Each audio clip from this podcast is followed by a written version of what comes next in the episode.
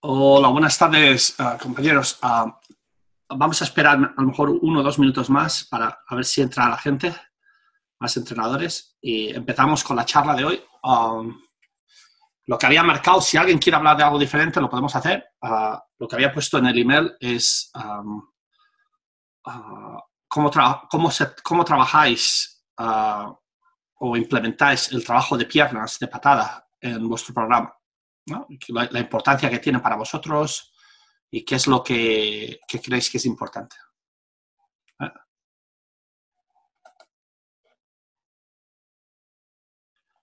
So. Uh, pues uh, empezamos, empezamos con la charla y ya se irá metiendo la gente. Uh, ¿Alguien quiere empezar explicándonos cómo uh, implementáis el trabajo de patada de piernas y lo importante que es en vuestro, en vuestro programa de entrenamiento?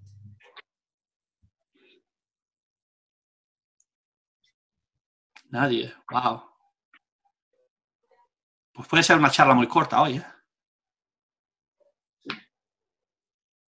Ah, pues bueno.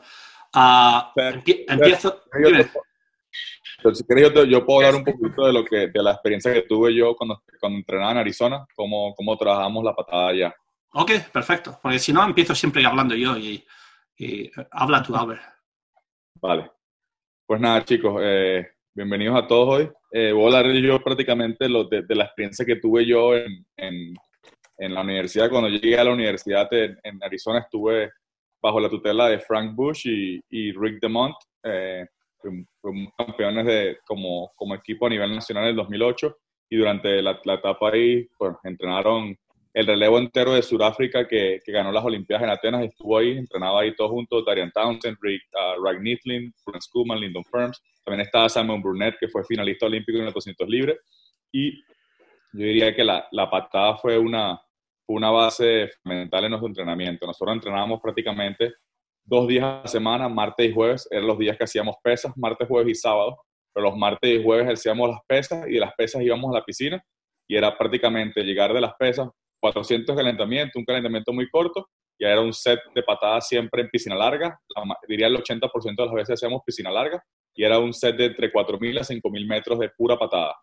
Y esto era toda la temporada. Ya luego de septiembre hasta diciembre. En enero, ya el martes seguíamos haciendo patadas, el jueves se volvía un poquitico más de recuperación, trabajábamos mucho la técnica y ya cuando empezamos el taper ya dejábamos de hacer los, días específicos de pura patada. Y esa era la base primordial de nosotros. Eh, lo que decía nuestro entrenador siempre que muy poca gente se puede esconder en un set de patada, ¿no? Eh, te puedo hablar de varios sets que hacíamos. Eh, pero era, era, eran los días en, las que, en los que, como nosotros tenemos en, la, en universidades, normalmente se trabaja mucho en grupos, está el grupo de velocidad, el grupo de media distancia, a veces hay dos grupos de media distancia, nosotros teníamos un grupo de pechistas y combinados, un grupo de 200 mariposas, 200 espaldas, un grupo de velocidad y un grupo de distancia. Esos eran los días, que, los días de patada, los martes y jueves, los días que estábamos juntos. Y era un día en el que se hacía mucho, se utilizaba mucho Además, para entrenar muy fuerte, trabajábamos mucho la, el set específico de patada, ah, hacíamos mucho equipo, ¿no? Eh, ya lograbas estar en caerles con gente que a lo mejor no veías el resto de la semana. Eh, recuerdo muchos sets, hubo un set que hacíamos mucho que eran 30 de 100 en piscina larga, cada dos minutos, las primeras 12, cada la 3, la 6, la 9 y la 12 rápidas, las otras dos suaves. De la 13 hasta la 22, una suave, una rápida y las últimas ocho, todas rápidas. Eh, hacíamos mucho, mucho, trabajo, mucho trabajo específico, en, raramente pasábamos de series más altas de 200, pero, pero teníamos nadadores que llegaban a hacer 20 de 100 a, a 1.15 en piscina larga, sin chapalet, sin, sin aletas, eh, patada de libre, eh, con una vuelta al medio, a la, mitad. Teníamos pateadores increíbles. Yo, yo era como el tercero o cuarto mejor pateador. Yo llegué a hacer 20 de 100 en piscina larga, cada uno 20, a tocar y salir. Eh, pero teníamos chicos que te bajaban del minuto en un 100 patadas, eh, con tablas sin, sin aletas. Entonces era, era algo que basábamos muchísimo nuestro entrenamiento, era toda una temporada. Imagínate hacer 3, 4 meses en los que dos días a la semana trabajamos mucha patada. Eso, eso era algo que, que, en, lo que, en lo que Frank creía mucho y era, era la base de todos nuestros estilos. Reclutaban mucho en base a eso. Si había un nadador que a lo mejor no tenía muy buenos tiempos, pero ellos lo veían que tenía muy buena patada, pues para ellos era muy interesante y los, era muy fácil para ellos convertir a cualquier nadador en un muy buen nadador de 200 libres. Nosotros llegamos a tener en, a nivel de NC2A, que, que, es que es una competencia de muy alto nivel, eh, hicimos un año primero, segundo, tercero, cuarto y sexto en el 200 libres. Eh, y bueno, era una, eh, dominábamos mucho esa faceta y, las piernas era algo que, que, era nuestra, nuestro fuerte y, y, que durante competencias de tres días, cuatro días, cinco días, seis días, eh, si yo sentía siempre como nadador que mis piernas estaban bien ya acercándome al, al tape para la competencia, yo en mi cabeza estaba siempre seguro que iba a tener una muy buena competencia y que me, me, iban a aguantar muy bien durante, todo, durante toda una competencia de un mundial de a lo mejor competía por siete días seguidos. Esa es mi experiencia. Si tienen alguna pregunta, pues eh, les abro, el, les abro el, el micrófono para que hablen. Albert, ¿cómo estás? Buen día a todos o buenas tardes. Ah. Una pregunta, ¿bateaban dos veces a la semana? Correcto. ¿Y repetían el mismo trabajo martes y jueves? No. Martes y jueves. No, de los trabajos repetíamos sets entre, a lo mejor un, una, un, set que hacíamos en septiembre, lo repetíamos en noviembre, pero nunca hacíamos, eh, nunca repetíamos lo que hacíamos el martes el jueves o, o, hacíamos progresiones de un mismo set. Siempre eran, eran sets específicos que hacíamos, las 30 de 100, hacíamos a veces 20 de 100 cada, cada 3 minutos al mejor averaje que puedas mantener. Eh, hacíamos series de 50 también a, a, a todos pero, pero no, era, no era repetir un set por repetirlo. Hacíamos muchos sets que repetíamos más adelante, pero no había progresiones específicas de un set de patada, que a lo mejor con Sergio hacemos mucho aquí. Hacemos, empezamos la primera semana que hacemos 3 de 100 rápidas, 10 de 100 eh, mejor averaje, la siguiente semana 5 de 100 rápidas, 12 de 100 mejor averaje, 7 de 100 rápidas, 14 de 100 hacíamos. En Arizona hacíamos, hacíamos diferente. Bien. ¿Y la, ¿Y la, distancia máxima usaban? ¿Cuánto era? ¿150, 100 o usaban más? Llegamos a, llegamos a, pocas veces llegamos a hacer a lo mejor un set que eran series de 100 y terminamos con un 400 de patada a todo dar. Eh, pero así de series repetidas, 200 a lo más alto que llegábamos. Bueno, gracias. De nada. ¿Alguien más tiene alguna pregunta para una pregunta, Albert. Eh, en los trabajos de patada durante toda la temporada lo trabajaban con mucha intensidad, incluyendo el, el taper, o ya en el taper descansabas más las piernas o, no, o las mantenías activas. Durante toda la temporada, lo que es septiembre hasta enero, era full intensidad. Esos días eh, teníamos, además, veníamos de hacer piernas en el gimnasio los martes. Los martes hacíamos squat y veníamos al agua directo a hacer piernas los, los jueves trabajamos un poco más parte de arriba, la, parte de arriba, las extremidades superiores, volvíamos al agua a pura patada. Eh, de, como te digo, de septiembre enero, full intensidad. En enero ya transformábamos, en vez de hacer martes y jueves patada, hacíamos martes patada y los jueves era más recuperativo, trabajo de técnica. Y una vez empezamos el taper, el descanso de nosotros era muy largo.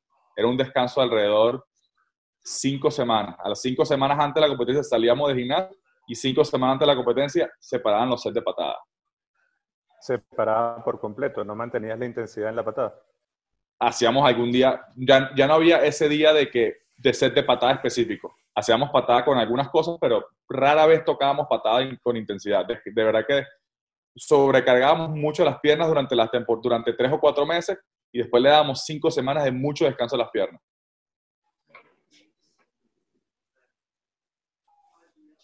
Si quieres, puedo conversar un poquito de cómo trabajo yo la patada para ver si, si me ayudan o, o Una pregunta.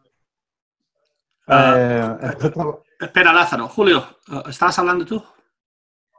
Ah, perdón. Sí, sí, sí. Es que quería hacerle no, una pregunta vamos, a él. Vamos a hacerle las preguntas a, a Albert y después conversamos todos. Perdón. Bueno, tranquilo. que quería hacerle la pregunta a Albert, que si entonces la forma de trabajar esa es casi un set de trabajo aeróbico en la zona media, más o menos, ¿no? Correcto. Estábamos mucho, había días que hacemos, había, había días, dependía también de la, de la calidad, de, de, la, de, de la calidad de la persona, había días que hacíamos, eh, empezábamos dividíamos mucho por la velocidad de cada, teníamos ocho carriles, porque la piscina larga se hacían ocho carriles, hacíamos dos carriles de los más rápidos, después cuatro carriles intermedios, dos carriles de los más lentos. Había, había días, por ejemplo, que empezábamos y hacíamos, eh, el, el, grupo rápido empezaba series de 100 cada dos minutos, pero cada una bajaba un segundo, hasta ver hasta dónde llegaba. Yo me acuerdo que yo hice, empezamos a dos minutos, una, uno, una dos minutos, una a 1.59, una a 1.58, así íbamos, hasta, yo llegué hasta 1.17 entonces, mientras iban saliendo, se iban quedando al, lado de la piscina eh, haciéndole, haciéndole porra al equipo, a los que seguían, y lo, a lo mejor de media distancia empezaban a 2.15 y los más lentos empezaban a 2.30. Eh, pero los trabajos de patada normalmente eran de muchísima, muchísima intensidad. Trabajábamos mucho. Eh, si, si a lo mejor un jueves bajaba la intensidad del entrenamiento de patada, el viernes en la tarde hacíamos mucho trabajo de series de nadando con patadas. 10 de 300, 100 nadando, 100 patadas, 100 nadando, en el que el intervalo bajaba o descendías de 1 a 5. Eh, pero, pero yo creo que en Arizona la, la, patada era, te diría, un 70% de lo que hacíamos durante la, parte fuerte de la temporada. Era muy, muy, muy, mucho de patada. Los ejercicios de técnica, todos eran en base a mantener una patada muy fuerte. La coordinación brazos-pies, supongo. Correcto. Gracias. Ahí está Luis. Eh, sí, hola, buenas tardes. Eh, recuerdo un poco lo, que estás contando, por una parte de tu carrera lo, viví y mi años en Arizona, pero recuerdas también que cómo preparaban la pretemporada, eh, había mucho trote, había muchas escaleras de, estadio y, de ahí mucho juego, coordinación a los pies, con el mucho, ¿verdad? Correcto, sí. Aparte de todo eso, ¿hiciste mucho trabajo extra? ¿Hiciste mucho trabajo extra de lo que Frank ponía o, simplemente te adaptaste a lo que ellos pues yo te digo, nosotros, nosotros durante el principio de la temporada, lo que es agosto, septiembre, octubre, trotábamos mucho. Lunes, miércoles y viernes en la mañana siempre era trote. Y era, cambiaban a veces los días, pero siempre los tres días de, trote iban a ser, un día era trote largo, cuatro o cinco millas trotando, un día era intervalos, series cortas de a lo mejor 400 metros, 10 de 400 metros descendiendo, eh, y después un día que era escalera. Habíamos al estadio de fútbol americano que tenía 352 escaleras, que era la gente odiaba eso, que terminaban vomitando, y era 10 o 20 subidas y bajadas cada dos o tres minutos. Entonces, eso es lo que hacíamos en los lunes, miércoles y viernes en la mañana. Normalmente, como lo tenía eh, planeado, pero a veces lo cambiaba, era el lunes era el trote largo, miércoles eran los intervalos, viernes eran las escaleras. Yo cuando, cuando hice la transición de nadador de distancia a nadador de velocidad, que me di cuenta que tenía una, un déficit en la patada por debajo del agua, yo cuando parábamos, nosotros el trote, y el trote paraba alrededor de noviembre. Yo empecé a hacer todo lo que era noviembre, diciembre, enero, martes y jueves, luego del set de patada, me conseguí una llave del, estadio de fútbol y me iba por mi cuenta a hacer escaleras por mi cuenta. Y fue algo que empecé a hacer algo mío que para mí era algo que en mi cabeza era algo que estaba haciendo yo solo, que era, era mío, mío, mío. Y eso me ayudó a mí un montón. imagínate un, martes hacer pesas de pierna, set de patada y después una hora solo corriendo escalera para arriba y para abajo. Eh, a mí personalmente, a lo mejor alguien dirá, no, eso es una locura, estás sobrecargando mucho, te, te puedes lesionar o, o, te vas a sobreentrenar, pero a mí personalmente me funcionó muchísimo. Gracias, ah, eso era lo que quería aclarar, porque para mí siempre hay un trabajo extra que cada quien conociéndose los límites de su cuerpo puede hacer en, los momentos adecuados. Sí, sí. Gracias, Lucho. Eh, Carlos Vega. Eh, espera, Nacho, deja que Carlos estaba quería preguntar hace rato. Vale, vale. Es que no veo la mitad. Carlos. Hola, buenas, Carlos. Eh, le quería hacer una consulta. cuando le trabajaban los sets de patadas, les pedían a un tiempo de llegada, o solo eran para salir, o habían sets en los que pedían a, cuánto llegar en cada set. Nosotros, por ejemplo, ese, ese, set de las 30 de 100 que te hablo, que lo hacíamos, lo hacíamos mucho, que era uno de mis sets favoritos, eran, las 30 de 100 eran a cada dos minutos. Y tú tenías, tú tenías un averaje que tú, tú, tú, sabías cuál era tu mejor averaje. A lo mejor habían semanas que no lo podías aguantar porque estabas más cansado por otras cosas que habíamos hecho, pero normalmente, normalmente tenías un averaje. Si tu mejor 100 de patada era, el mío era 1.4 en larga, yo tenía que mantener, mi, mi mejor averaje siempre entre 1.11 y 1.12. Tenía que mantener todas las de 100. Gracias. Nacho. Eh, sí, a ver, quería preguntarte. En el trabajo de escaleras, que la verdad que a mí me gusta bastante, a los nadadores no mucho, pero bueno, en lo que hay, ¿es solamente subir y bajar o vas cambiando como por ejemplo hago yo de, con una pierna, con dos, salto a pies juntos, escaleras de dos en dos, de tres en tres, o solamente subir y bajar yo como estaba, yo como estaba solo me, puse bastante creativo. Entonces empezaba al principio era escalón por escalón, después subía de dos en dos, después me iba a la parte de los eh, de lo que es la grada metálica, que es un paso más largo. grande. podía hacer también, como tú dices, dos pasos con un derecho, dos pasos con el izquierdo, después diez seguidos normal, y, me iba, me iba a tratar de mantenerlo lo más creativo posible. Después a veces, no sé si tú has visto cómo es, una, cómo es los estadios de fútbol americano, pero la primera parte, si son 300 escalones, los primeros 100 son bajitos, son, son, son pequeñitos. Mientras va subiendo, el escalón se va haciendo más, más alto. Entonces cada vez se hace más difícil. O sea, ya cuando, cuando yo, yo más o menos calculado, ok, bueno, ya vamos a empezar el taper, en dos semanas, pues las últimas dos semanas me iba a la parte más alta de arriba y hacía sprints más cortos, de, de, que sean más difíciles, pero más cortos y con más descanso. Y trataba de más o menos, yo, yo calculaba cómo iban los entrenamientos y, y también lo, manejaba yo el número. Al principio llegué a hacer 30, 30 subidas completas cada dos minutos. Y al final terminaba haciendo nada más, las últimas dos semanas terminaba haciendo 10 o 12 eh, cortitos de, nada más a lo mejor eran 15 o 20 escalones, pero cada tres minutos, más descanso, más velocidad.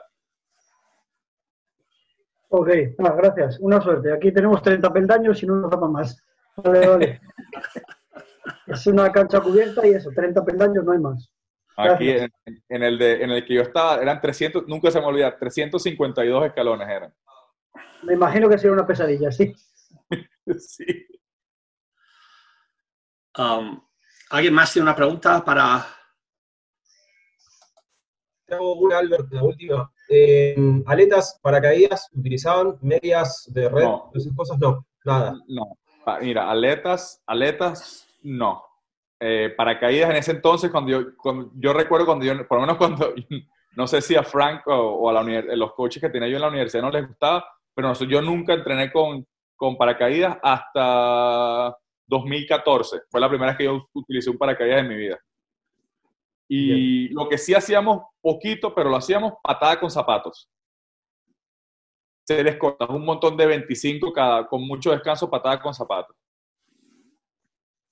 agarrábamos zapatos viejos, a lo mejor lo hacíamos, en lo decían, tráete los zapatos el sábado o, el jueves, el mismo jueves en la tarde terminábamos con un set de zapatos, pero normalmente lo hacíamos un sábado con zapatos porque el sábado está la, la piscina en piscina corta. Hacíamos un montón de series de 25 con zapatos. Ah, gracias, Pablo. ¿Alguien más? Ah, sí, Luis. Este, eh, ¿qué es el, el, average en, en, natación? Porque lo he escuchado en otros deportes, pero en natación no, no, entiendo cómo podría ser. El average, pues, si tú haces 10 de 100 cada, y, y, haces un average de 60 segundos, lo divides entre 10 y tienes el average ahí. Eso sería eh, la, la, simple eh, respuesta, yo supongo. ¿no? Entonces, sí, sí, sí, no, sí, muy bien, sí lo entiendo. Entonces, las, depende de las sets que hagas, pues Ah, te buscas un average para que los chavales tengan una referencia de, lo que, de, la velocidad que tiene que ir. La velocidad, ah, muy bien. muchas gracias. De nada, Luis. Ah, ¿Alguien más quiere compartir ah, con, nosotros lo que hacen de patada? Porque yo creo, mira, tenemos 95 participantes. Y, y si solo uno de vosotros trabaja de patada, eh, vamos arreglados. Si quieres compartir un poquito la planificación de, la patada también, Sergio. Sí, sí, por, favor. Yo, os voy a decir este lo que hago, pero ya os lo diré cuando haya hablado más gente. Porque... Claro. Bueno, eh, yo puedo hablar. A, ver, Julio, habla, habla tú y luego ya, ya puedo hablar Eloisa eh, y, seguimos. Ok, ok. Bueno, rápidamente. Este, yo también estructuro quizás dos días importantes de, de la semana haciendo bastante patada, pero trabajo patada todos los días. Eh, calculo entre 20 y 25% de todo el volumen en patada y los días que hago más patada eh, serían entre 30 y quizás hasta el 40-50% del volumen en patada. No suelo hacerlo todo, todo igual, o sea, martes y jueves posiblemente sean buenos días para hacer patada, pero yo intento cambiar un poco la rutina de, de, los entrenamientos para que los muchachos eh, no, les, no sepan lo que van a hacer ese día y no, se, no tengan un prejuicio de que ah, hoy nos toca un trabajo muy difícil, hoy nos toca fondo, hoy nos toca velocidad, hoy nos toca patada. Entonces, lo voy variando un poquito. Em, Ahora mezclo mucho los trabajos de patada con los trabajos centrales. O sea, hay trabajos en lo que de pronto les puedo mandar a, hacer un nado a un ritmo muy fuerte y lo mezclo con, con los ritmos de, patada que, necesito. Hay test de patada. Uno de los que más me gusta es tratar de que ellos busquen su mejor, su mejor tiempo de 100, por ejemplo, para poner un ejemplo, 100 libres. Eh, si hacen un minuto, tratar de hacer un minuto en 75 libres. Eso lo uso mucho y lo aplico cada, puede ser cada 15 días, cada 20 días y vemos cómo están ellos acercándose a esa marca o si incluso la pueden mejorar. Em, trabajo fuera del agua, eh, salto de cuerda, no tenemos gimnasio así con muchos escalones, entonces salto de cuerda, trote, los hacemos un trote largo la mayoría de las veces, o subimos el cerro, aquí tenemos la fortuna de tener un cerro importante, que es el Cerro del Ávila, y entonces los muchachos de pronto subimos al cerro, bajamos y después eh, podemos nadar. Eh, ¿Qué otra cosa? Eh, durante los últimos años me he dado cuenta de que los muchachos también necesitan hacer patada, no siempre con tabla, muchas veces contra la pared o incluso en el nado, hacer, pedir series en las que lo, yo les pido que el primer 25 me lo trabajen con una patada moderada y después que vayan aumentando el ritmo, pero con la patada y no con el ritmo de brazos. Este, tratando de trabajar siempre los underwater largos, eh, patadas vertical, muchas series de patada vertical, y, voy tratando de quitarles a ellos la patada social con la tabla, porque muchas veces la, la patada social con la tabla lo que hace es que, primero, hace que los muchachos terminen lesionados en los hombros, y segundo, eh, adquieren muy malas posturas. Entonces evito hacer trabajos muy largos con tabla. Mando mucha flecha, mucho nado, como, como digo, de corrección con, con patada de lado. Eh, bueno, y, así, y así. Incluir, incluir la patada en los trabajos centrales para mí es súper importante.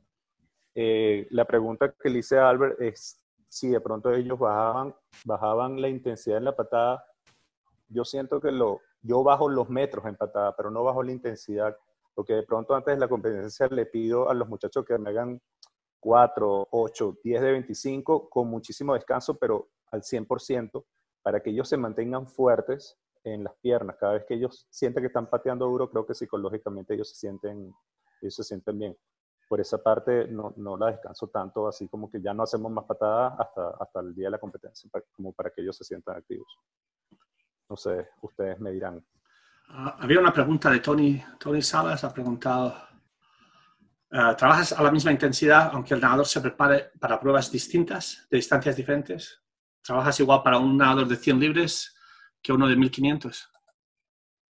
Eh, yo tengo nadadores de velocidad, casi todas son niñas en mi equipo, nadadoras de velocidad y nadadoras de fondo. Y sí, los trabajos centrales, lo que le adapto son los tiempos y las intensidades, pero mi nadadora de velocidad, por ejemplo, tiene una muy, muy buena patada, pero no tiene resistencia con la patada. Entonces, tengo que trabajar un poquito la resistencia.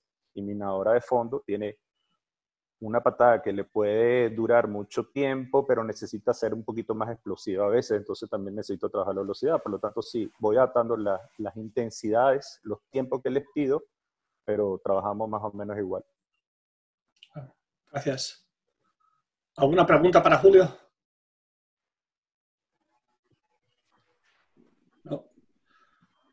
Sí, Julio, ¿utilizas algún paracaídas, zapatos, jeans, cualquier tipo de cosas para la patada? Eh, fíjate, Albert, tengo quizás un año, un año en el que estoy usando un poco más el, tema de las aletas. No las corticas, las aletas largas, sobre todo para tratar de nadar rápido y que, que los muchachos aprendan a coordinar la velocidad de brazada y patada.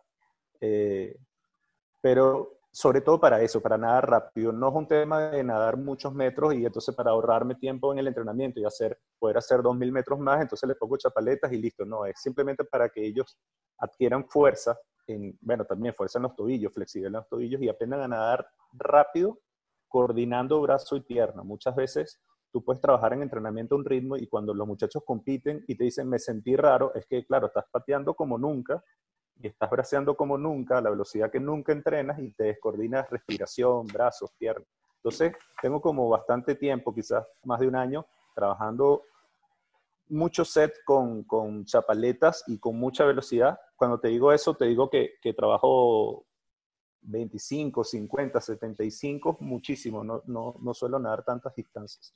Y lo otro es que las uso, la chapaleta, para, para, mejorar la patada de mariposa bajo el agua, que también la estoy tratando de trabajar mucho, cuesta mucho trabajo que le agreguen una patada de mariposa después de la pared. Comenzamos con dos, después tres, cada un mes le voy agregando una, pero hay unos que, que flojean y, no lo hacen. Y la, el paracaídas lo uso mucho con los pechistas.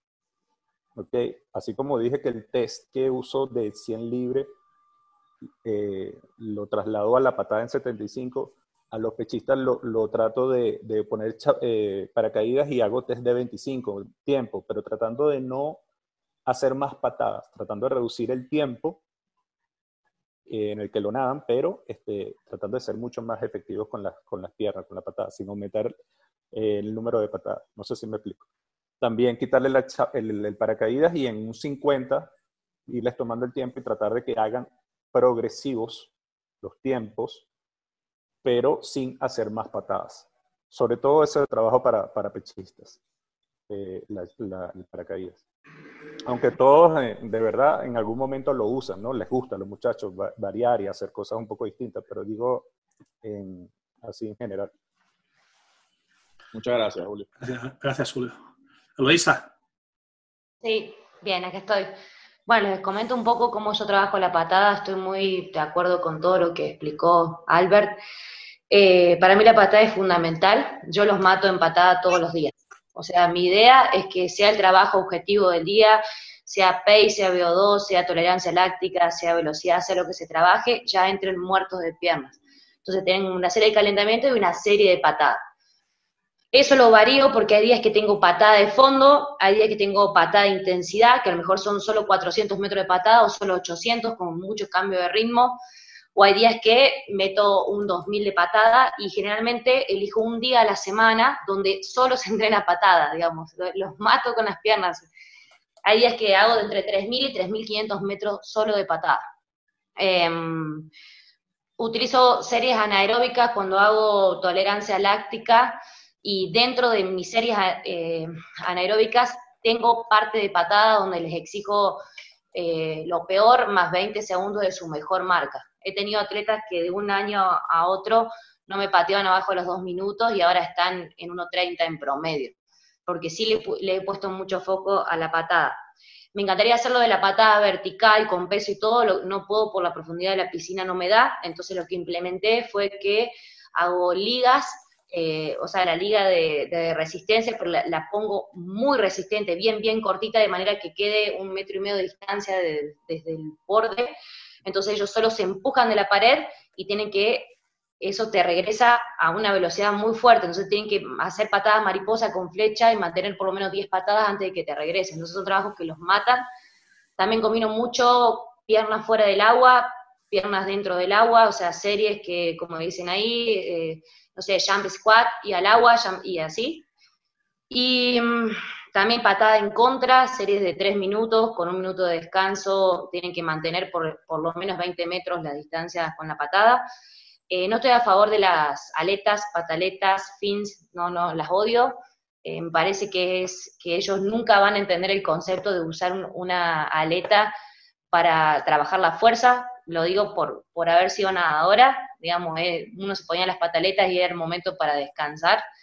Entonces así lo veía yo y así siento que lo ven los atletas. Solamente lo uso en casos que, que a lo mejor les pido máxima velocidad, un 25 pero al recontra full con las pataletas, o hay veces que estoy muy corta de tiempos y, y, quiero llegar a ese volumen de patada, entonces le pongo pataletas, pero si no, evito, trato de evitar. Sé que no es fácil, y eh, sé que a los chicos les gusta, pero creo que eso fomenta la patada social, así que trato de que la patada, si después cuando compiten no usan las, aletas, ¿para qué le voy a hacer usar las aletas en entrenamiento? Tienen que aprender a patear fuerte con, sus piernas. Después, eh, underwater mínimo dos días, dos días a la semana, eh, y eso lo hago al final, porque le combino underwater con, con falta de aire, digamos. Entonces, les pido que sean underwater explosivos, hago 40 de 25 generalmente, eh, dentro de los 40 segundos, y tienen que, hay un grupo que lo tienen que hacer respirando una vez, otros que respiran dos veces porque son más chiquititos, y, hay algunos que les hago, uno no respirás y en, el otro respirás una vez porque con todo esto lo que pasó hace poco en los estados, eh, bueno, hay, hay casos de que, tenemos que ser un poco más precavidos con el tema del underwater y la respiración, entonces he empezado a, Además que tampoco veo la necesidad de hacerlo completo sin respirar si lo que necesitamos es que nos aguanten 15 metros. Pero mm, trabajo mucho underwater también. Y entonces esto me sirve mucho porque entrenan muertos de piernas, después cuando tengo la competencia, por lo menos cuatro semanas antes, quito patada. Ya con eso ya está, ya están en forma, ya están en taper, ya están listos para competir. O sea, lo único que modifico en el taper es que solo le quito la patada. Después el resto sigo trabajando igual. Así que bueno, eso es más o menos lo que hago. No sé eh, si estará correcto o no, escucho sus comentarios y, o las dudas que tengan, pero bueno, quería compartirles más o menos cómo trabajo. Muchas gracias. Mira, yo te voy a decir una cosa, te voy a dar un comentario, Eloisa. Yo utilizo mucho los fins, pero una de las razones que utilizo los fins no es para la patada, porque nosotros es para, porque cuando trabajas los uh, series con pataletas o fins o aletas, como le llames, a alto nivel, o sea, lo que estás trabajando son los hombros. ¿eh? ¿Por qué? Pues porque tienen que mantener ese ritmo de brazada al mismo nivel de la patada. Y si les enseñas a utilizarlo, haces un trabajo de brazos que es increíble. Que mucha gente se piensa que ponerse las, las aletas es trabajar de pies de aleta, es trabajar de pies. Para mí, muchas veces que, que, pongo series de aletas en los entrenamientos, cuando las hago nadando, más que nada porque, porque estoy trabajando los hombros más que, que, la patada. La patada la trabajo mucho, que luego lo explico, a, eh, individual, ¿no? Y utilizamos muchas cosas, pero las aletas, por ejemplo, para mí son esenciales para trabajar en la parte de arriba de los hombros. Y que muchas veces sí, habrá nadadores que se lo toman a nadar fácil, pero entonces ya es mi problema el achucharles para que no, no sean así, ¿no? Pero yo me acuerdo cuando nadaba, hacía muchas, muchas, los últimos años nadé con Joseph Nagy, utilizamos mucho los, los las aletas, y, y el objetivo era la parte, los, los brazos, más que nada, no la patada. Como puedes mantener el cuerpo por encima del agua, mejor posición, y si tú tienes le das una buena patada o en braza, en pecho, le das una patada mariposa buena, puedes estar siempre a, un ritmo mucho más alto que el ritmo que trabajas normalmente. Pues eh, si, tienes que trabajar muy bien la brazada, técnicamente. Entonces, eso es, es la razón por que a lo mejor te lo digo más que nada porque, pienses que utilizar las aletas te puede ayudar con la parte de arriba más que con la parte de abajo. Sí, mira, yo sí utilizo las aletas cuando hago brazos también. Hay series que les meto como más de velocidad, hasta con manoplas, manoletas y pataletas. Yo, digamos, hablando de la patada en específico, es que no me gustaba usar las, las pins, pero sí, eh, eso lo hago, igual lo voy a seguir qué bueno que me decís que, eso es correcto, porque por ahí me, me, daba un poquito de desconfianza esos trabajos que les metía pataletas y, manoletas juntas. Perdón que hablo en guatemalteco, es que ya se me cambiaron las palabras. Ah. Eh, sí, ah, y me olvidó, se me olvidó decir que el, underwater cuando lo trabajo, lo trabajo en todos los ángulos, o sea, no solo eh, posición de cuito ventral, sino dorsal y lateral, o sea, en todos los ángulos. Perfecto. Eh, yo, te, lo decía más que nada porque uh, olvidarse, la gente que se olvida de eh, las, aletas, que ya son, las tiene todo el mundo, ah, yo creo que puede ser una parte importante del entrenamiento si las utilizas bien. ¿no?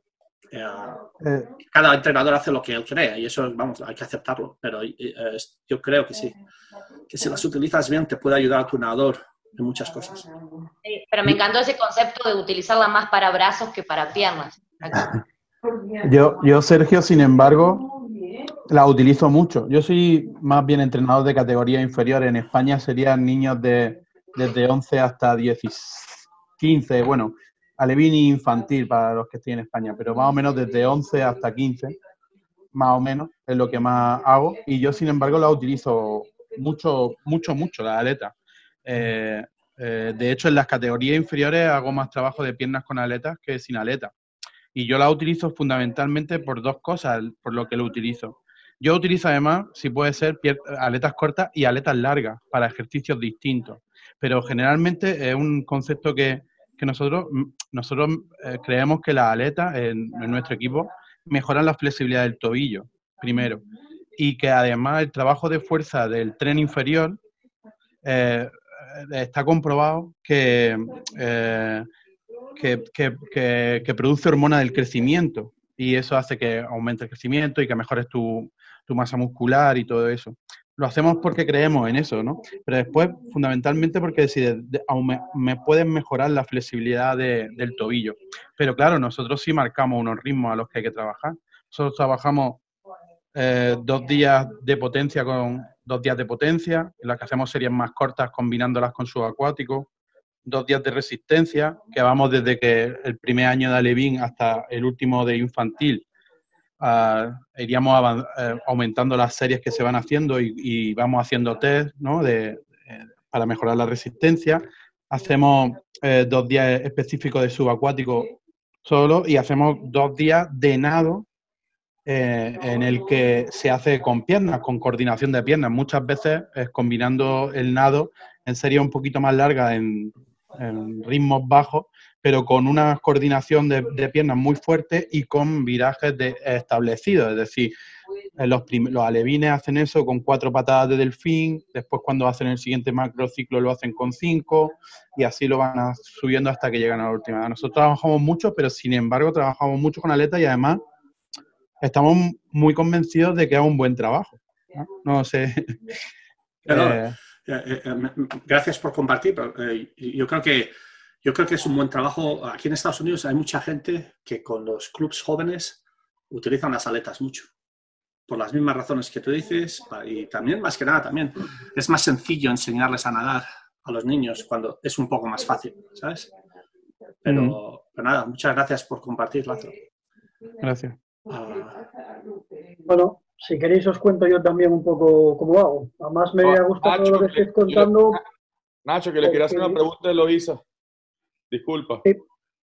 Mira, mira. Cuando, cuando dice los días que haces la patada de intensidad, que son 400 metros, ¿lo haces, practicas alguna distancia específica a la prueba de cada nadador o, o cómo más o menos, cómo, cómo diferencia los días entre que son cortos y específicos a los días que son un poquitico más general?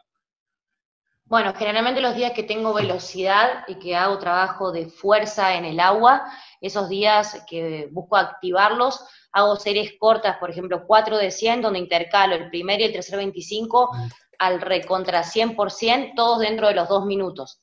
Entonces les voy variando, entonces capaz que el primero de 100 es el, el, primero y el tercer 25, el segundo es el segundo y el cuarto, después el primer 50, el segundo 50, pero es como más una activación y como ya iniciar con, la serie que tenemos después que se viene de más de potencia. Entonces hay días que tenemos más fondo y en esos días no les meto tanta intensidad en la patada. Y sí, el día que trabajo patada exclusivamente, eh, va variando como más técnica la patada, tiene una parte del trabajo de técnica de patada, un trabajo de velocidad de patada, un trabajo de medio fondo, y se va repitiendo la serie pero sí trato de que cuando se patea fuerte, se patee fuerte en serio, digamos, y eso lo hago los días que trabajo velocidad.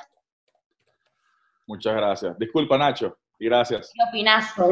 Eh, Nacho, espérate un momento que le dije a Marco que, que iba a ir después de Eloisa. Marco, ¿estás por ahí? Ok, listo. Buenas tardes. Bueno, súper interesante. Gracias por la oportunidad, porque el trabajo de patada es clave. Eh, por lo menos en, lo que estoy trabajando aquí con las categorías inferiores, eh, la base es la patada y, trabajamos patadas sin chapales, sin aletas, pues. eh, apenas comenzamos la, el entrenamiento, comenzamos con patada de libre, eh, todos los días. Entonces, las edades ya de niños de, de 9 y menos, lo primero que hacen es patear. Entonces, se hace una progresión de kick, drill, swing, patada, correctivo y luego nada. Entonces, con cada uno de los estilos y así se, se va la, lo que es la, la, clase, ¿no? Con cada uno de los estilos. Eh, en edades tempranas, la, las aletas las utilizamos para trabajar drill, para trabajar corrección, más nada. La esencia es, las aletas es para trabajar mucha técnica, es mucho más fácil para ellos nada, como Sergio. Y entonces la repetición de buena técnica es lo que va creando una buena base, ¿verdad? Que es la, es la principal. De nueve y menos, trabajamos espatada, este, sin aletas, pero bastante series de patada y eh, corrección y luego nadando. Y, y, y, ha servido bien interesante, nada, súper bien. Posteriormente, cuando ya tienen la categoría de 10 a 13 años, ya se, ya, ya, ya se están haciendo sets de patada dos veces a la semana. Sets fundamentales de patada, pero todos los días se trabaja patada con bastante intensidad, ¿verdad? Pero estamos agregando y, y está sirviendo y estamos probando, siempre un experimento, eh, las patadas con snorkel. Eh, lo que es la, lo, los pechistas este, tienen que obligatoriamente eh, patear con snorkel para trabajar lo que es la posición del cuerpo y mantener esto acá, igualito los mariposistas. Eh, incluso le trabajamos con, con pulboy al frente para que tengan la buena posición y, y, como que desbloquear la cadera. Si tenemos la patada acá, si agarramos la tabla y tenemos la cabeza arriba, bloqueamos un poquitico la cadera. Si yo bajo la cabeza con el snorkel, mantengo la posición de nado, entonces ya es mucho más efectivo y desbloqueo la, patea, la, la, la cadera y pueden patear hacia arriba y hacia abajo.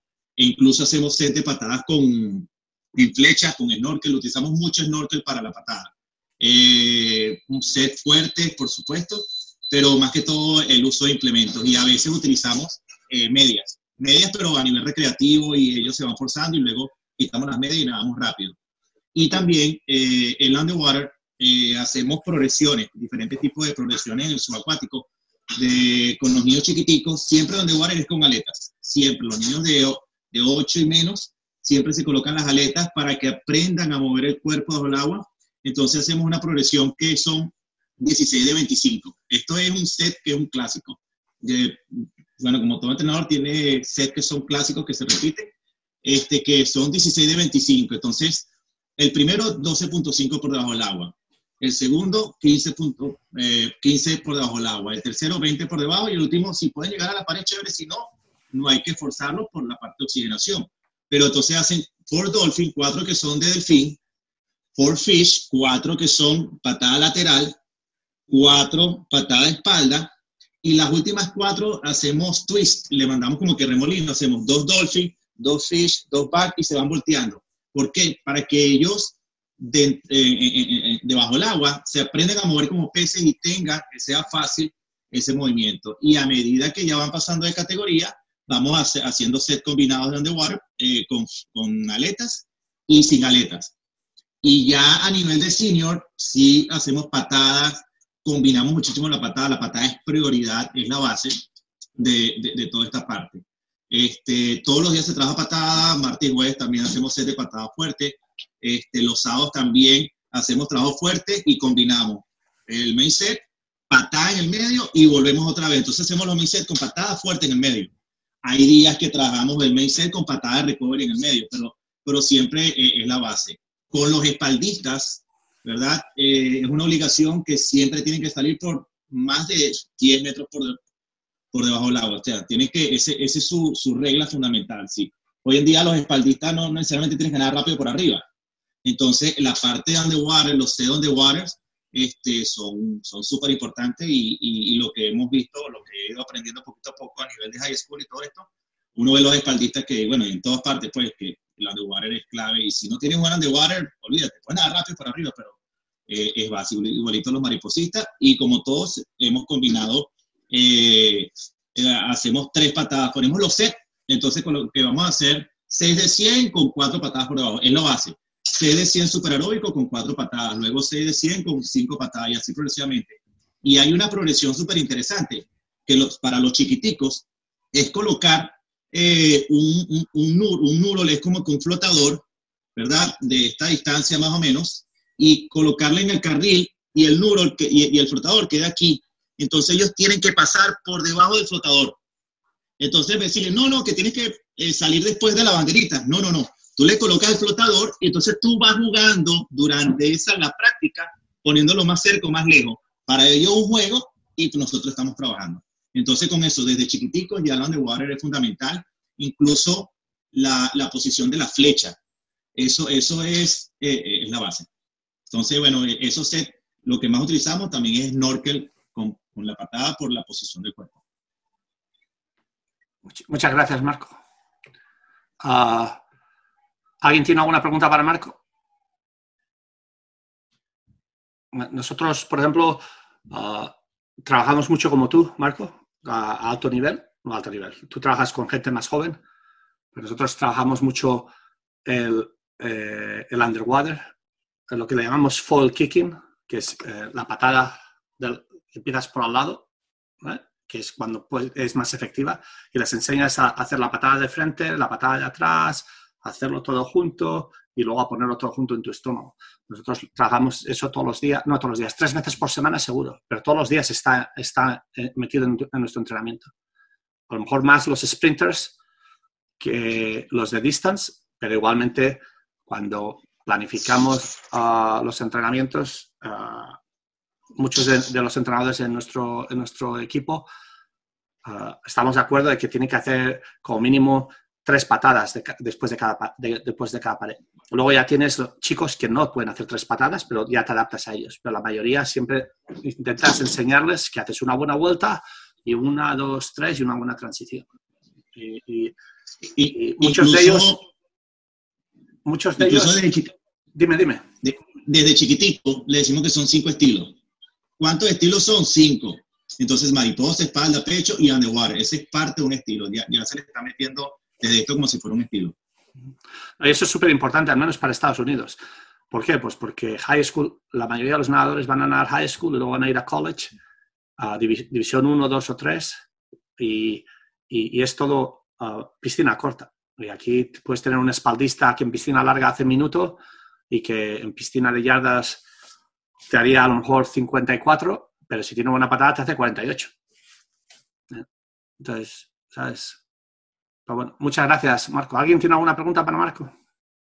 Yo un comentario que, bueno, lo que hace Marcos, Marco, perdón, con el tema del snorkel, em, soluciona mucho lo que decías vos, Eloisa, el tema de la patada social.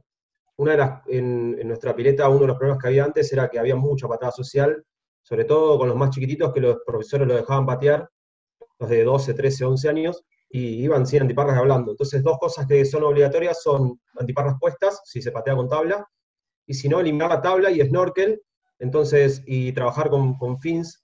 Entonces, como decías, Marco, de trabajar la posición del nado, y además de que está más enfocado y no están, o sea, le, le sacás la, la, opción de poder hablar.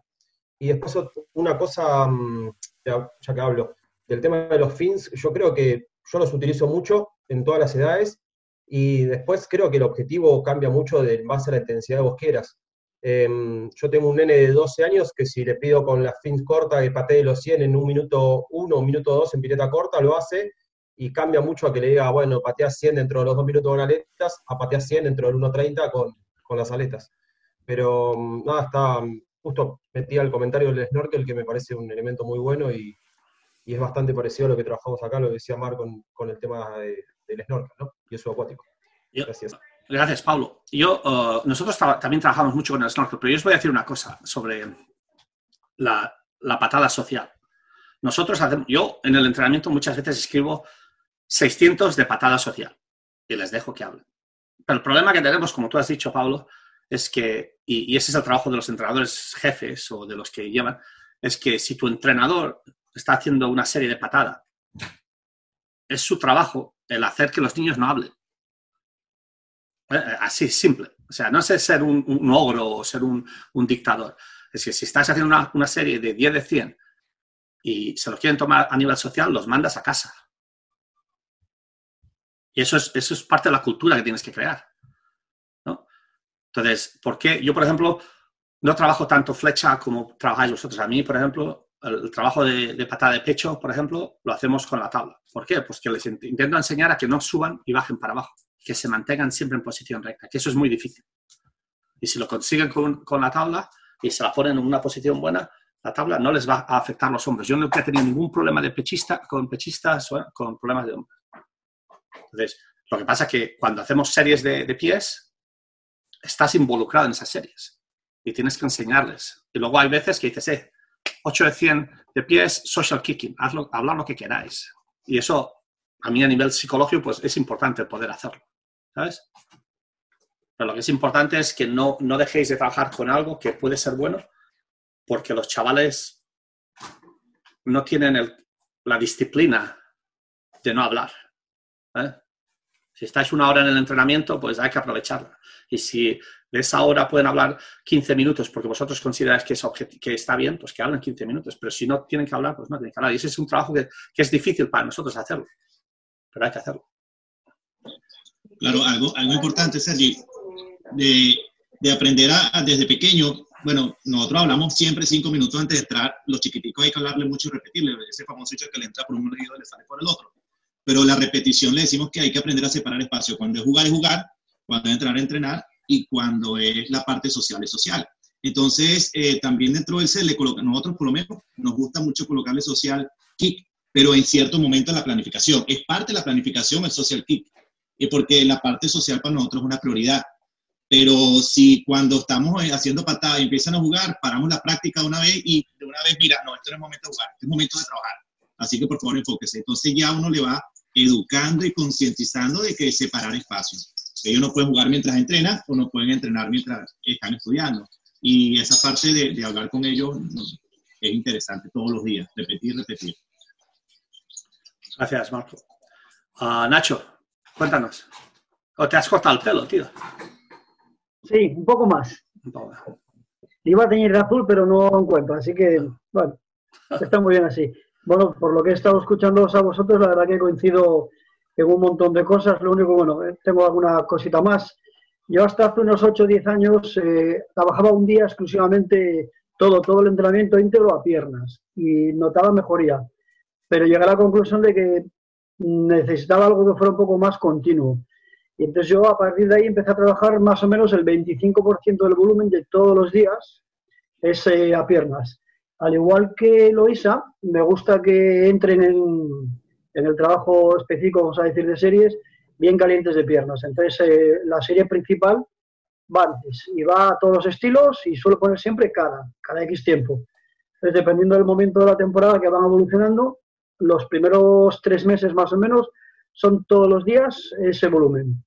Y a lo mejor empiezan haciendo series de 100 cada 2.10 y al final sin aletas y van bajando y conseguimos progresar hasta cada 1.50 y con aletas las solemos hacer cada uno 35, que yo creo que más o menos en crawl a los mayores les da tiempo prácticamente todos. Luego ya cuando pasamos a la fase un poquito más de carga, el trabajo de piernas así amplio lo reduzco a tres días, porque los otros dos días es cuando nos vamos al gimnasio o a, bueno, a la cancha cubierta con las escaleras o en el parque que tenemos al lado, que eso, lo máximo que tenemos son 20 escaleras y me gusta hacer mucho trabajo de eso, de subir y bajar escaleras, como decía antes, de una luna, de dos en dos, a pies juntos, saltando, coger un poquito de carrerilla, intentar subir cinco, que luego van cuatro, luego tres y ya no pueden. En fin, un poquito de variedad, como decía antes Albert, y tener un poquito de todo. Eh, últimamente también estoy trabajando bastante con la tuba, el tubo, y sin tabla para que no sobrecargue mucho los hombros. Y no noto bastante. Eh, con respecto, por ejemplo, a lo que decía, me perdí el nombre, a Marco Velardi que ponía eh, un tubito, un trozo de, de corcho en la corchera. Yo soy un, les pongo un tapiz o una colchoneta, no sé cómo decís por ahí, que mide aproximadamente dos metros y medio de largo, se lo sujeto en la corchera y voy jugando un poquito, dependiendo de si quiero que lleguen hasta los 8 metros o hasta los 5, hasta los 6, como lógicamente una vez que se empujan en la pared no pueden subir la superficie porque está el tapiz o la colchoneta, se lo sujeto y a lo mejor hacemos series de 50 donde en el volteo les pido que a lo mejor llegan hasta los 8 o 10 metros siempre con el subacuático. Y cuando hago eso lo hago sin aletas. Pero luego por otro lado, también me gusta mucho trabajar con las aletas y como decías tú, Sergi, sobre todo más bien para el trabajo de hombros. Al llevar las aletas van más rápido, van un poquito más parecido al ritmo de nado de competición y sobre todo porque les obliga a ir más rápido de brazos para coordinar con el trabajo de piernas. Y últimamente también lo estoy jugando bastante porque noto que no todos llevan el batido correcto y que una pierna va distinta a la otra. Y a veces hago series de 50, por ejemplo, con una sola aleta y el otro pie va desnudo, digamos. Incluso, no sé si me veréis, eh, una pierna doblada a la rodilla con, con lo que es eh, la pierna y el pie fuera del agua y van pateando solamente con una pierna. A lo mejor va haciendo 25 metros pierna derecha, 25 metros pierna izquierda 25 metros a tope y 25 metros de pierna suave. Y como trabajo principal también tengo 16 de 25, eh, siempre 10 metros subacuáticos, una vez boca arriba, una vez lateral, una vez boca abajo y la cuarta serie la utilizo un poquito para descansar. Y yo creo que no me dejo nada. También me gusta meter palas con aletas precisamente para eso, para buscar lo que es la velocidad en nado siempre he combatido, siempre, casi todas las series, 10 metros subacuático y a partir de ahí trabajo de piernas. Como estamos hablando todos, el quinto estilo es el subacuático. Muchas gracias, Nacho. ¿Alguien tiene alguna pregunta para Nacho?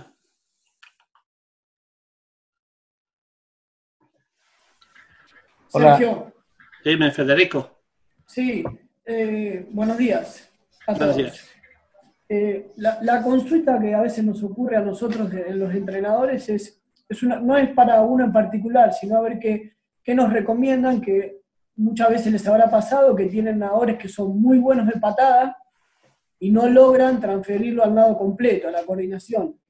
Y muchas veces en, en nuestra institución nosotros hacemos un poco como dice Nacho, trabajo de una pierna, trabajo de otra, trabajo de coordinación o de drill a baja velocidad y después a una velocidad más progresiva para que intente meterlo en la velocidad nado.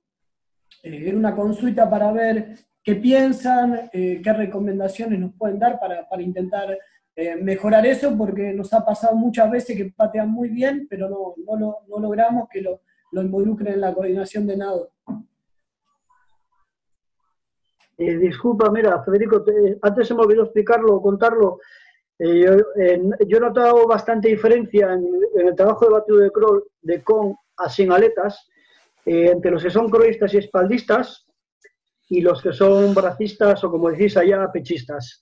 Y bueno, una vez, vamos, una vez, empecé a hacer los test y lo suelo hacer cada X tiempo. Un test de 100 metros piernas de crawl, con tabla siempre, con aletas, descansan 5 minutos y sin aletas. No sé si lo habéis hecho alguna vez. Y yo he notado que los que son crawlistas o espaldistas, cuando les quito las aletas, no mejoran más allá de un 5, un 7% el tiempo de la serie con aletas. Y en cambio, los bracistas, yo no sé por qué, han llegado a mejorar hasta un 40% de ese tiempo. Es decir, lo que es el batido de crawl, los bracistas son bastante peores, precisamente por la falta de flexibilidad, yo creo. Entonces tengo que andar jugando a los bracistas, procurar quitándoles las aletas más a menudo para evitar, digamos, estropear su patada de braza. Gracias, Nacho. Nacho, yo, utiliza- yo utilizaría las, las aletas con los pechistas o los bracistas haciendo pies de mariposa. Ah, que lo, entonces trabajarías mucho mejor eh, la patada de braza, la, la- la brazada, pero nosotros utilizamos mucho la, eh, las creo para los pechistas, una patada, solo una patada por brazada. Y quieras o no, pues también les ayudas con la flexibilidad del tobillo, que luego les, les puede ayudar con la patada de crawl también. Sí, sí, yo utilizo bastante los bracistas mariposa, brazos de mariposa con, perdón, brazos de braza con patada de mariposa, para la coordinación y la ondulación. Pero digo que les quito las aletas a veces un poquito primero para evitar tanto volumen a lo mejor de metros con las aletas, porque bueno, la flexibilidad del tobillo del bracista va, va a la inversa, necesita más fuerza de contracción y a veces noto que cuando se lo relajo mucho pierden un poquito de eficacia. Ok, Gracias. Yo tengo dos preguntas. ¿Puedo hacer? Sí, sí. Eh, Súper importante que necesito su ayuda. Eh, con respecto a, la- a las fins en el estilo mariposa, me da la sensación a mí que pierden la coordinación después, porque como que no pueden hacer a la misma velocidad eh, por la amplitud del movimiento, entonces por ahí siento que es contraproducente y se me descoordinan o, porque me pasa con dos o tres atletas que no le enganchan a las dos patadas. Eso una, si es correcto lo que pienso o incorrecto. Y lo, la más importante de todas es ¿qué ejercicios me podrían sugerir para corregir a un atleta que hace la patada de mariposa de underwater eh, alterna y no puede llevar los dos pies juntos. O sea, porque he probado hasta ponerles un CD de esos, de esos CD room, de juntar los pies, no sé ya qué he probado, y no puedo cambiarle el chip para que me lleve las dos piernas juntas. Y es buena, pero tengo ese error que lo considero gravísimo. Albert, ¿tú, tú qué quieres? De lo de, la, lo de las, chap- la de las aletas en los pies, sí, yo sé lo que quieres decir de que a lo mejor el timing no les da, pero la, chapaleta lo que les ayuda mucho es aprender a patear hacia arriba. La mayoría de los chiquillos solamente patean hacia abajo y dejan que los pies suban.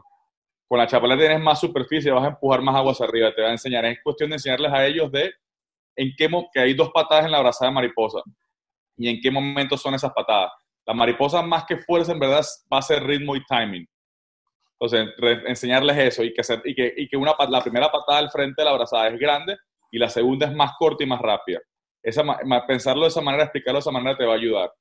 Ahora, en lo de la, mantener los pies alternos, una cosa que se me ocurre a lo mejor es que los mandes a hacer, ya que tu piscina es bajita, que los mandes a hacer patada por debajo del agua lo más pegado al piso posible.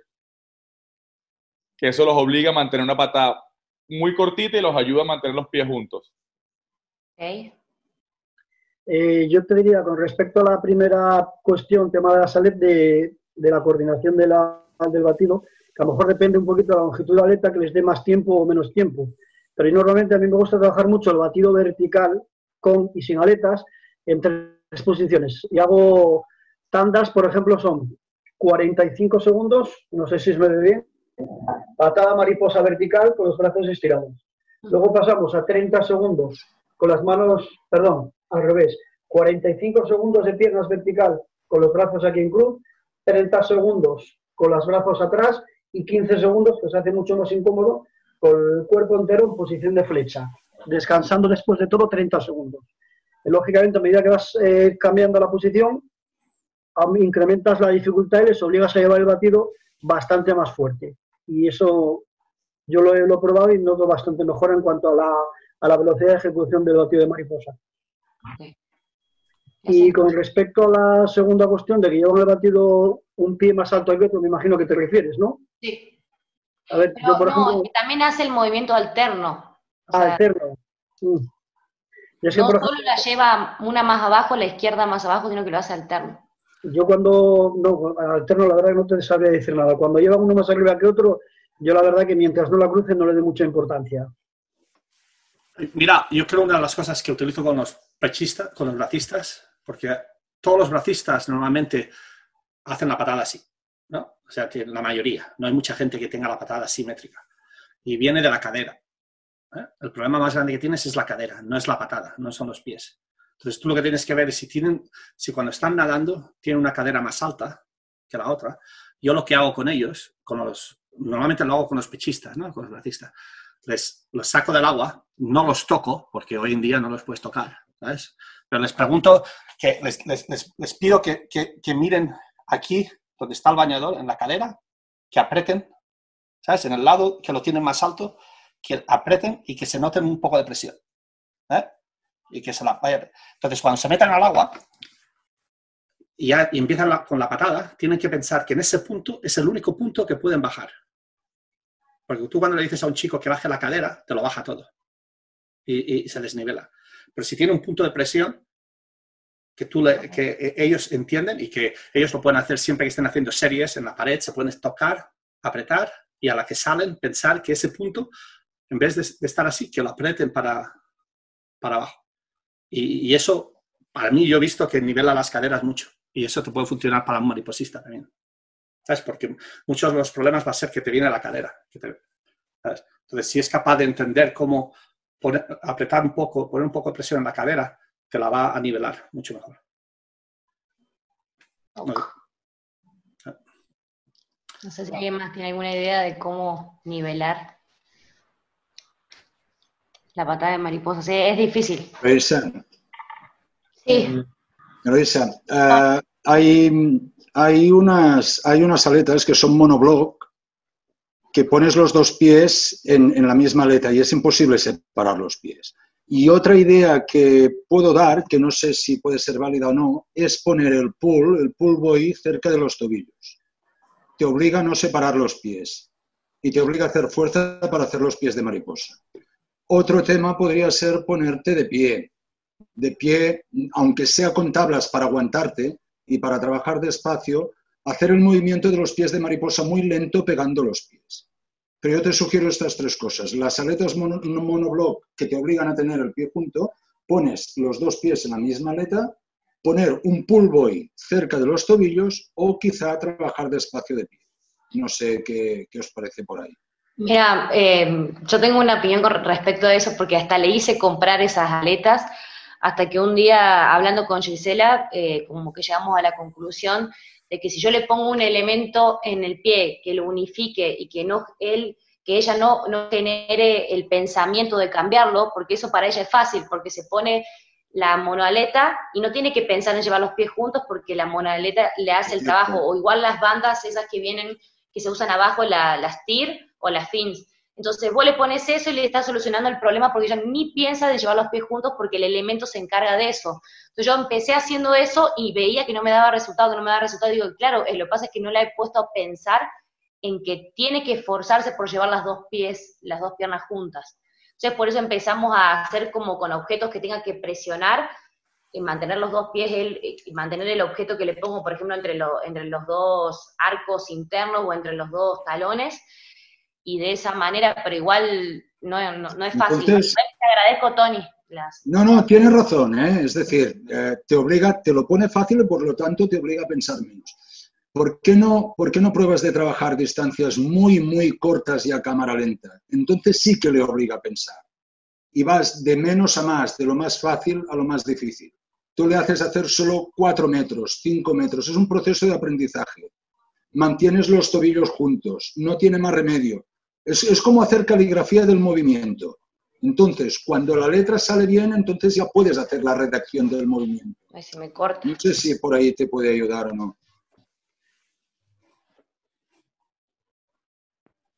¿Me has oído? Es que está lejos, está, está en Guatemala. Está. Creo que ha dicho que se le cortaba. Eloisa, ¿estás ahí? Perdón que se me cortó, se me cortó un poquito. Me moví para eh, internet. ¿Me oyes, Eloisa? Ahora sí. Digo que lo trabajes a través de distancias muy cortas como el que empieza, como el que aprende a escribir, haciendo la caligrafía del movimiento, cuatro o cinco metros, muy suave, pero entonces sí que, entonces es lo que tú dices, le obliga a pensar muchísimo. ¿Por qué? Porque focaliza su atención en lo único que le hace falta. Entonces, claro, cuando tú ves que el movimiento está aprendido, entonces tú ya puedes ir aumentando la distancia. Es decir, a un nadador, a, una- a un crío, si hace, si escribe mal, no le puedes decir que haga una redacción, porque no vas a entender lo que va a escribir. Ni, ni, ni él se podrá expresar. En cambio, cuando tiene buena letra, sí, pues aquí haríamos el mismo equivalente. Muy, muy despacio, con los talones juntos. No hace falta que le pongas ni pulvo ni nada, pero muy despacio. Y a partir de ahí, cuando tú veas, porque es repetir y es percibir. Y cuando él percibe y nota que, o tú notas, porque tú estás como soporte, que lo hace bien, entonces ya irá aumentando las distancias. Pero es un tema también de percepción y de paciencia. Lo otro, los elementos externos son como ayuda, pero es lo que tú, es lo que tú te decías, tienes razón. Lo pones fácil y a la que le quitas, vuelve a perder el, el- el control de su cuerpo. Muchas gracias, Tony. Ah, nada. Muchas gracias. Gracias, Tony. Gracias, Eloisa. Hola, buenas. Buenas tardes. Buenos. Alfonso. Según cada uno, ¿qué tal? Eh, también en, en relación, bueno, sobre cómo separar o no separar las piernas, ya entre todos ya están cubiertas por lo menos las cosas que a mí se me ocurrían. Ahí no puedo aportar eh, nada más.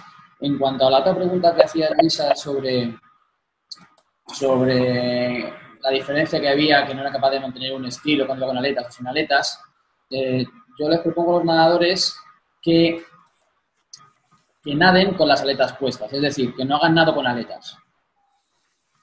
Me explico más mm, con un ejemplo muy práctico. si en mariposa hacen, vamos a imaginar que hacen un 25 o 6 brazadas, vamos a intentar hacer 6 brazadas en 25. Obviamente eh, avanzan mucho más con las, con las aletas, pero que intenten ejecutarlo todo como si no las llevasen. De esa manera intentamos que la mecánica o la coordinación cambie lo menos posible. Porque está claro que si tú les dejas nadar igual con el anacrol, la normalidad es buscar más deslizamiento y aprovechar esa, esa aleta que se lleva, efectivamente. Pero si tú le estás pidiendo que no cambie para nada el gesto, ejemplo, una mariposa, eh, trabaja hacia eso. O yo, perdón, yo intento trabajar hacia eso y, y a los chavales que se, al equipo que se centre, se centre en, esa idea. Entonces la mecánica del estilo cambia lo menos posible. Algunos la cambia más, le cambia menos. ¿Es una brazada menos? Porque además, sobre todo en el subacuático, ellos se saben, se saben potentes por las aletas, lo van a, lo van a exprimir. En ese caso, cuando quiero que la mecánica del estilo sea la misma, le digo, chicos, hasta aquí de ondulatorio, de subacuático, para que eh, trabajemos, trabajemos el, el por arriba. Otra cosa es cuando tengamos que hacer las series de 25 con aletas por debajo. ¿Vale? Pero yo creo que de esa manera la diferencia entre un estilo con aletas y, el mismo estilo sin aletas se, se minimiza. Muchas gracias. ¿Alguien más?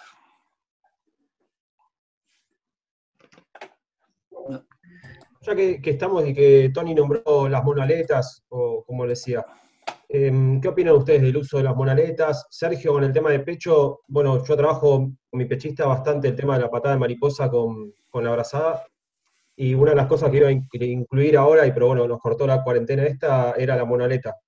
Y bueno, quería saber, Sergio, qué opinabas y qué opina el resto también, ¿no? Del uso de las monoletas, más allá de, usarlas obviamente para el subacuático. Ah, ah, yo la utilicé bastante ah, hace años, pero hoy en día no las utilizamos. Um, las, las, utilicé al principio con cuando salió una que es amarilla, que es mucho más flexible, porque las antiguas eran muy duras y, y, y, y fastidiaban mucho el tobillo de la gente, ¿no? Si no tenías un tobillo muy, muy laxo o flexible, tenías muchos problemas. Pero ah, no, no, las utilicé para trabajar a alto nivel, a velocidades altas, sino yo, por ejemplo, ah, llegué hace años a una conclusión de que antes de enseñar a trabajarles a nadar rápido, la subacuática, tenía que enseñarles a trabajar, estar por debajo del agua y, mantener esa, ese, e, ese momento crítico que se piensa que tiene que salir a respirar que es más un miedo, Que no, que no, que no puedan seguir nadando. Entonces yo empecé hace años con mis nadadores, en vez de hacer 16 de 25, lo, quité, eh, esas rápidas y no rápidas, y, porque no veía un resultado muy grande, y empecé con una serie muy simple, 8.50 en piscina larga, cada uno 30, todas por debajo del agua. Ahora, empecé con niños pequeños y, no, las hacía, no las tenía que hacer todas por debajo del agua. O sea, empezamos hacer una progresión, ¿no? Si el chico solo puede hacer, eh, tiene que respirar tres veces, pues respira tres veces. Y si teníamos que empezar con dos minutos, empezamos en dos minutos. Pero la idea es que aprendieran a estar por debajo del agua y hacer la patada bien por debajo del agua. Ah, y utilizamos aletas, pero ah, y utilizamos las monoaletas amarillas o las aletas simples. Ah, y eso yo creo la, la, aleta amarilla les ayudaba a, a el up kick, a entender bien cómo mover el agua y lo veías cómo movían los pies así, que eso yo creía era importante. Y luego, pues, eh, la, la, quitábamos y hacíamos con, uh, con aletas pequeñas la progresión. ¿no? Por ejemplo, entre 14 años y 18 años, el grupo de Joseph Schooling, Ryan Murphy, todos esos, pues pasaron de a lo mejor respirar dos o tres veces al principio por 50 a poder hacer cuatro años después, 8.50, cada uno 30, un promedio de 20 segundos por 50 en piscina larga y, aprendieron a nadar bien la patada. Otra de las cosas con la patada, yo no utilizo mucha patada, muchos, muchas aletas para los pechistas. Nosotros cuando hacemos brazada con los pechistas, yo ah, les, les, hago hacer una patada mariposa. Una patada mariposa por cada brazada, cuando hacemos pull. O sea, si los otros se ponen aletas y manoplas, no, el pull y manoplas, los pechistas hacen una patada mariposa. Entonces, les tengo que enseñar a hacer, hacer bien una patada mariposa, tanto el, abajo como el arriba. Porque si son capaces de entrenar brazos, pull, con una buena patada mariposa, el ritmo de brazada es mucho más alto que el que competirán, que tendrán en competición se parece al que y, y pueden mantener el estilo mucho mejor que si van nadando pool arrastrándose. ¿eh? Entonces, me gusta enseñarles a hacer una buena patada submarina de mariposa, que entiendan el up y el down, para que lo puedan tra- transferir al- a, a los brazos de braza. ¿eh? En la patada de braza, las aletas me cuesta mucho utilizarlas, porque hay aletas pequeñas para los pechistas, pero, pero no me, ¿sabes? No hay mucha gente que las pueda utilizar bien. Entonces, no sé si me he explicado lo que, lo que ha escrito. lo- Sí, sí, perfecto. Sí, las, las monaletas, las amarillas son las finis. ¿no? Sí, ajá. Eh, bueno, yo las de pecho las tengo, y además como decís vos, primero, bueno, que no todos la tienen y, y que no es fácil de patear, pero las uso sobre todo cuando quiero trabajar a un técnico aislado de brazado, de coordinación, ahí uso las aletas de pecho. Si no, los trabajos principales no, no suelo usarlas. O por ahí si estamos haciendo algo de combinado y, y quiero que no, no use tanto las piernas en el pecho, por ahí, o con menos patadas, ahí sí por ahí le pongo las aletas en, en pecho. Gracias, Sergio. No, gracias.